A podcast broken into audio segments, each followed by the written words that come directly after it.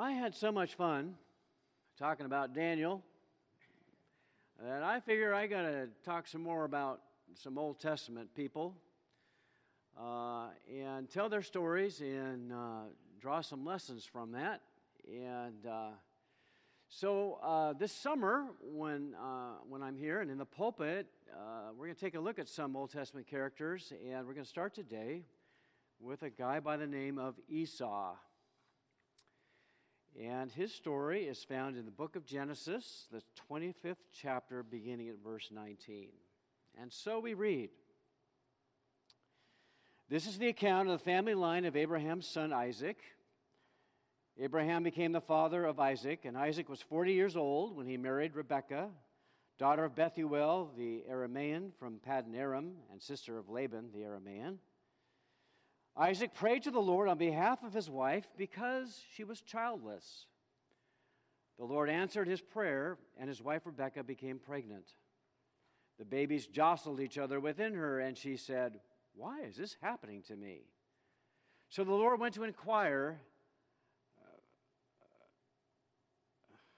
so she went to inquire of the Lord, excuse me. The Lord said to her, Two nations are in your womb, and two peoples from within you will be separated. One people will be stronger than the other, and the older will serve the younger.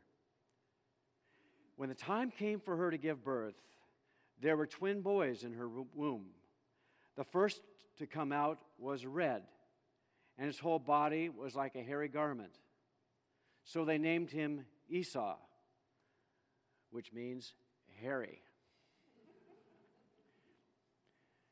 After this, his brother came out with his hand grasping Esau's heel so he was named Jacob, which means he grasps the heel. Isaac was 60 years old when Rebekah gave birth to them.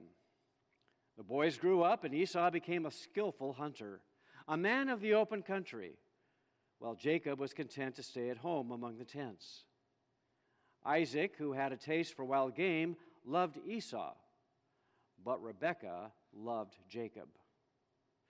Once, when Jacob was cooking some stew, Esau came in from the open country, famished. He said to Jacob, Quick, let me have some of that red stew. I'm famished. That's why he was also called Edom, which means red. Jacob replied, First, sell me your birthright. Look, I'm about to die, Esau said. What good is the birthright to me? But Jacob said, Swear to me first. So he swore an oath to him, selling his birthright to Jacob. Then Jacob gave Esau some bread and some lentil stew. He ate and drank, and then got up and left. So Esau despised his birthright. A birthright was a special honor given to the firstborn son. It included a double portion of the family inheritance, along with the honor of one day becoming the leader of the family. The oldest son could sell his birthright or could give it away, but in so doing, he would lose material goods and he would lose his future leadership position. Needless to say, you wouldn't give your birthright away lightly. And yet, Esau did exactly that. So, what was he thinking? Clearly, he was not the brightest bulb in the box, not the sharpest tool in the shed. But why would he trade his inheritance for a bowl of mush? Surely he wasn't going to die of starvation. I mean, couldn't he wait until his next meal? So it's easy to come down on Esau, you know, call him a dimwit, you know, and just judge him harshly. But perhaps he wasn't all that different from you and me. So let me explain. Esau's mistake was that he traded a long term spiritual blessing for a short term pleasure. Esau traded the lasting benefits of his birthright for the immediate pleasure of food. He acted on impulse, satisfying his immediate desires without pausing to consider the long term consequences of what he was about to do. Falling into the trap of immediate gratification, he lost his perspective on life. Didn't even think again about what was going to might happen later as a result of his actions, so he he went to try and reclaim his birthright from his father. He cried before his father, made all kinds of excuses for himself why he did that, but to no avail. His father refused it. What was done was done, it was too late. He gave it all up for the desires of the moment. Now, does that sound familiar to any of you? Happens all the time, doesn't it? Happens in the realm of pleasure. We chase things on impulse. We make rash decisions to make us feel good or better than the other guy. But then we have to pay the consequences. We buy things now and then we're sorry when the bill collector comes to call. It happens in the realm of extramarital sex, where the momentary pleasure can be so captivating that one may not even stop to think about what those consequences might be. An unexpected baby, venereal disease, a violation of trust, hurt families, and a broken marriage. What, for the pleasure of the moment? Happens in the realm of human relationships. We get angry in the moment. We feel powerful and righteous because there's something about anger that we just love. We relish being angry. But then we say something, we do something that we later regret. Happens in the realm of business. An opportunity for some easy money, shady business deal going down, an impulse of greed, the illegal or the unethical deed is done, and then maybe the law comes calling. The IRS shows up at your door. Or maybe there's just the call of one's own conscience that won't let you sleep at night.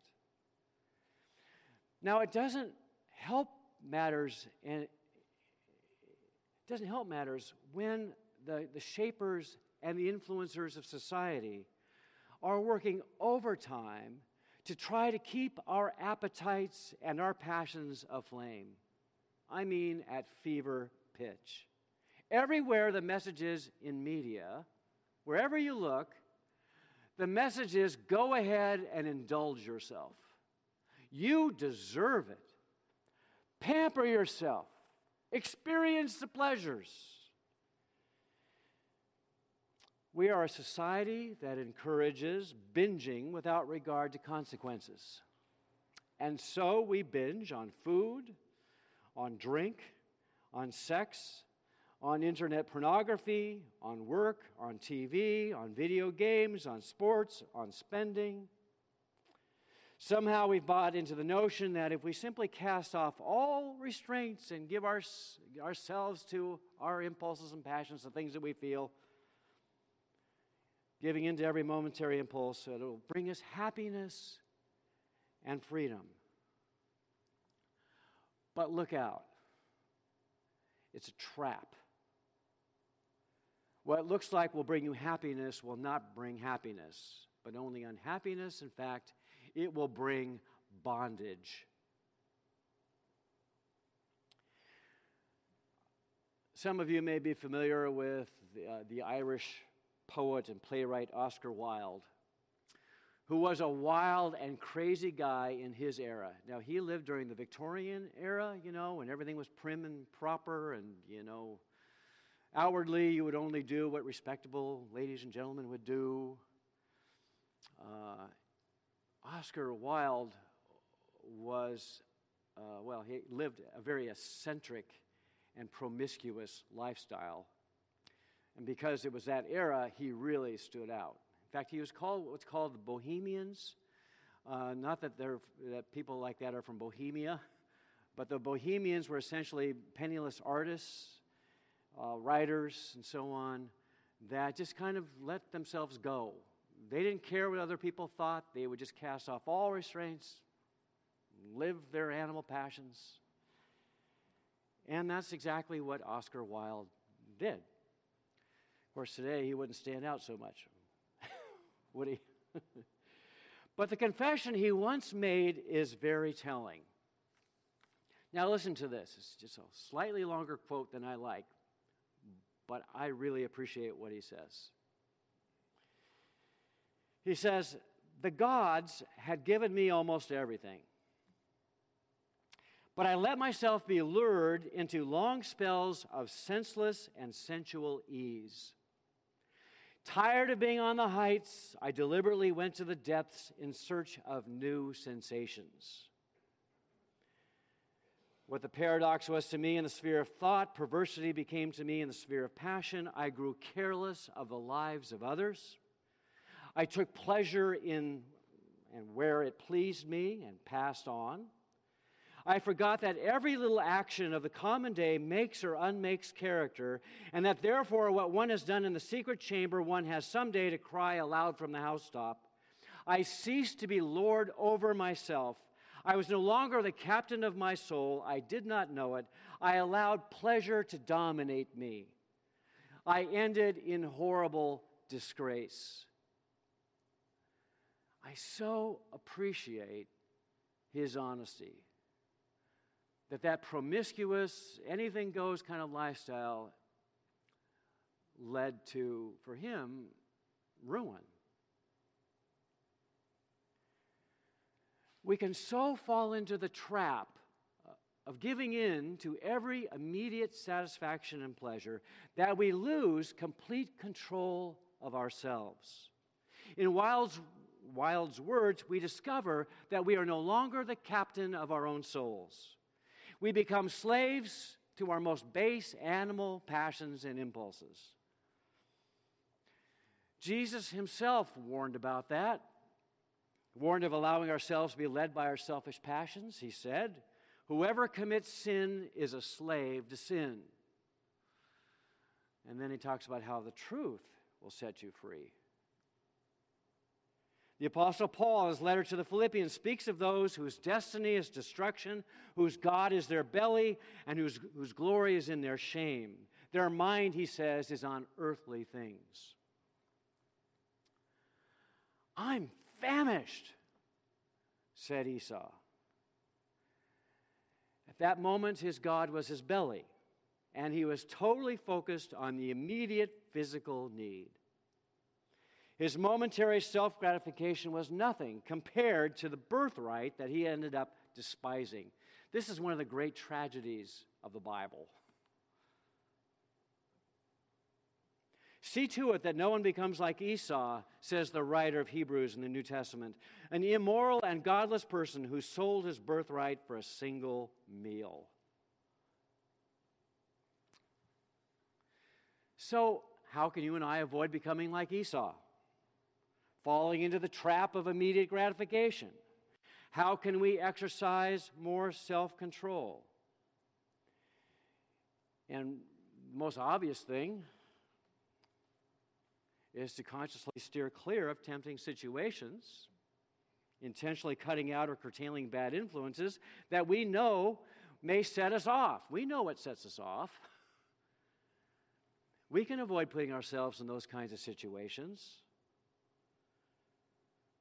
If our spending is out of control, then maybe we need to cut up our credit cards. If we have a history of abusing alcohol or drugs, then maybe we need to avoid situations and not go, for instance, to bars. If you are a young person with your hormones raging, maybe it would be better not to be alone with a girlfriend or a boyfriend where you might likely lose all control. If internet pornography is a problem for you, and it's a big problem, especially for a lot of men, then maybe you want to install a filter on your computer. or unsubscribe to the service. I have great respect for Billy Graham, who was one of the great Christian superstars, right? And uh, he was very successful in avoiding the taint of scandal. And it's not so hard to understand because as a young man, Billy Graham took steps to avoid tempting situations and potentially bad influences. So that when huge offerings came into his ministry, the money came pouring in, he put himself on a straight salary. And I understand it wasn't that great a salary as it was. And he delegated the accounting to an uh, independent organization. And when he traveled, Billy Graham established the policy, policies prevent him, prevented him from being in compromising situations with women. So he refused to ever be in the presence of another woman alone, family accepting. He even went so far as to request hotels to disconnect cable TV. You all know the saying Bad company corrupts good morals. We can all be careful about the company we keep and monitor the places where we go. Henry Nouwen, writer of many Christian books, spiritual writer, reminds us to watch how we walk. He says, As a child of God, you need to be prudent. You cannot simply walk around in this world as if nothing and no one can harm you you are really extremely vulnerable. The same passions that make you love God may be used by the powers of evil. But beyond the obvious, you know, I'm stating the obvious, avoiding tempting situations. The most important thing for us to avoid falling into the trap of immediate satisfaction is summed up in one phrase the answer to our craving for the immediate is to focus on the eternal.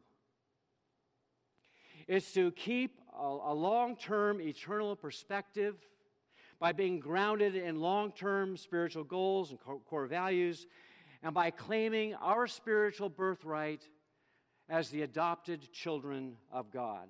Remembering who we are and whose we are and what we stand for keeping our focus on what is truly important in life. Now, Jacob, Esau's brother, was a sneak, a deceiver, and he was a crook. I'll have more to say about that next week. But at least Jacob seemed to have a long term spiritual perspective on his life. He thought about life's direction, he had a sense of what was most important. Esau, on the other hand, hadn't thought much about his life or his values, forgot who he was and what he was destined for, and it led to ruin. What are we willing to trade for the things that we want now?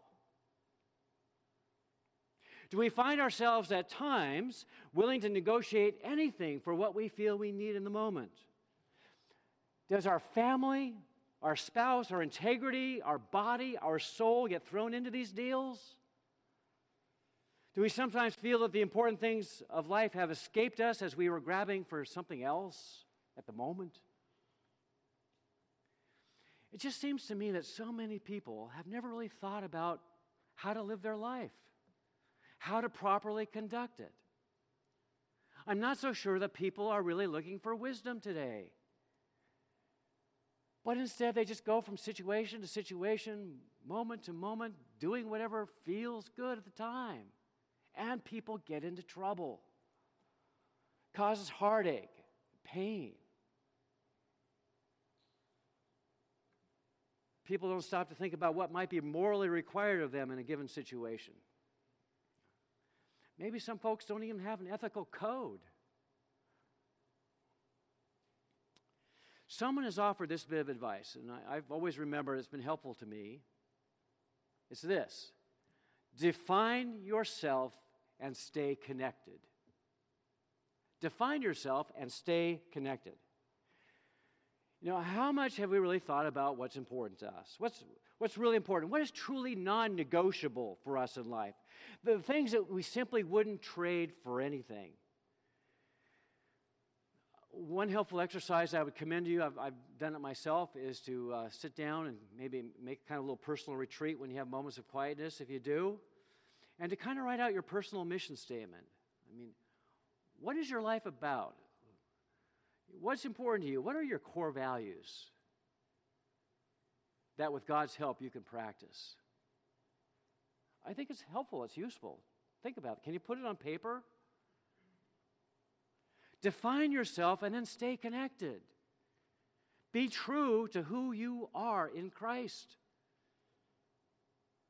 So that when temptations of the moment come, you will not exchange your birthright for a bowl of mush. We all need that long term spiritual perspective in life that says, my conduct is governed by something other than just meeting my own needs at the moment. Our greatest need is to find a focal point other than what I want and need now. And really, the only worthy focal point is to focus on God and God's design for life. In the Bible, we get God's long term perspective on life. God reminds us of our, of our birthright belonging to us as adopted children of God. In fact, God would have you and me inherit his richest blessings as being part of his family. But we must live for him and not for the moment. We must listen to him and not to our bellies. We must worship him and not the gods of our own choosing. You know, the voices in the world are so strong, pulling us in so many unhealthy directions. It's more important than ever to get God's perspective on life, which I believe is why you're here. Maybe I'm kind of preaching to the choir, but I think you know the need for that. Because the world has a way of knocking us on the head and causing us to have spiritual amnesia. We kind of go with the world, whatever the world is promising at the time. And yet we come here and we remember what we're about. We are reminded of our birthright. We are the children of God in Jesus Christ. We are members of his family, and we dare not tarnish that family name or that reputation, which we can so easily do when we fall into the trap of immediate gratification. Esau was a man who had no self discipline, he had no self control. He didn't know the meaning of delayed gratification to receive a better reward, and it ruined him. And so may the Lord not only help you and me to see life from an eternal perspective, from God's perspective, but may He also grant us the power to exercise self control when temptation beckons. Someone has defined self control as the ability to choose consistently, with growing consistency, the highest good in a world that is filled with many choices, many appetites that would pull us and push us to accept less than God's best. In fact, self control is actually a gift of the Spirit of God. Good thing, because if it was just up to us, to our own energy, we would lose every time. We'd be constantly falling into these traps. Galatians 5:16 says, "Live by the Spirit, and you will not gratify the desires of the sinful nature." If you are a child of God, if you know Jesus Christ as your Lord and Savior, then he, his spirit dwells within you. And you can call upon the, the control of His Spirit when you find yourself in tempting situations. In fact, the Spirit of God in us is kind of like the conductor of a symphony. We're under the conductor's baton, all the multi talented group, you know, all the musicians with their instruments, under his baton, under his direction, they're all able to play their note. at the right time, in the, in the right way, with the right volume. Under the direction of the Holy Spirit in us, the Spirit is able to bring all of our conflicting impulses and desires and passions, and He's able to put them together in a way that's healthy and appropriate. But if we're not watching the conductor, if we're just all playing our own tune, what do you end up with? Disaster. The Spirit of God in us keeps us in proper balance. Of course, we all have desires and appetites. God is not against pleasure.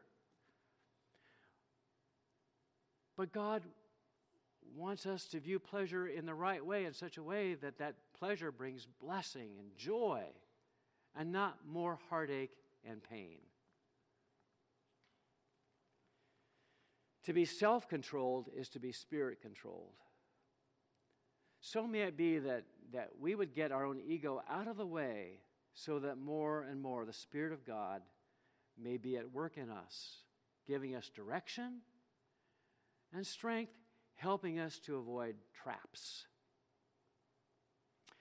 Poor Esau. He was anything but under control. His values were all mixed up, gave up his birthright for a bowl of mush.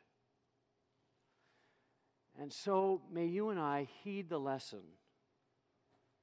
May the Lord help us to live as his children in the world to live out our identity in Him. Let's pray together. Lord, we all have a problem with this. We tend to live by our impulses and our passions, and we let ourselves go, and then we wonder why we're in trouble. So help us to listen to you, to make you the focal point, to get your long term perspective on our needs. And Lord, more and more, may your Spirit exercise control over us that we may find rich blessing and enter into the inheritance you have prepared for us. In Jesus Christ our Lord, amen. Amen and amen.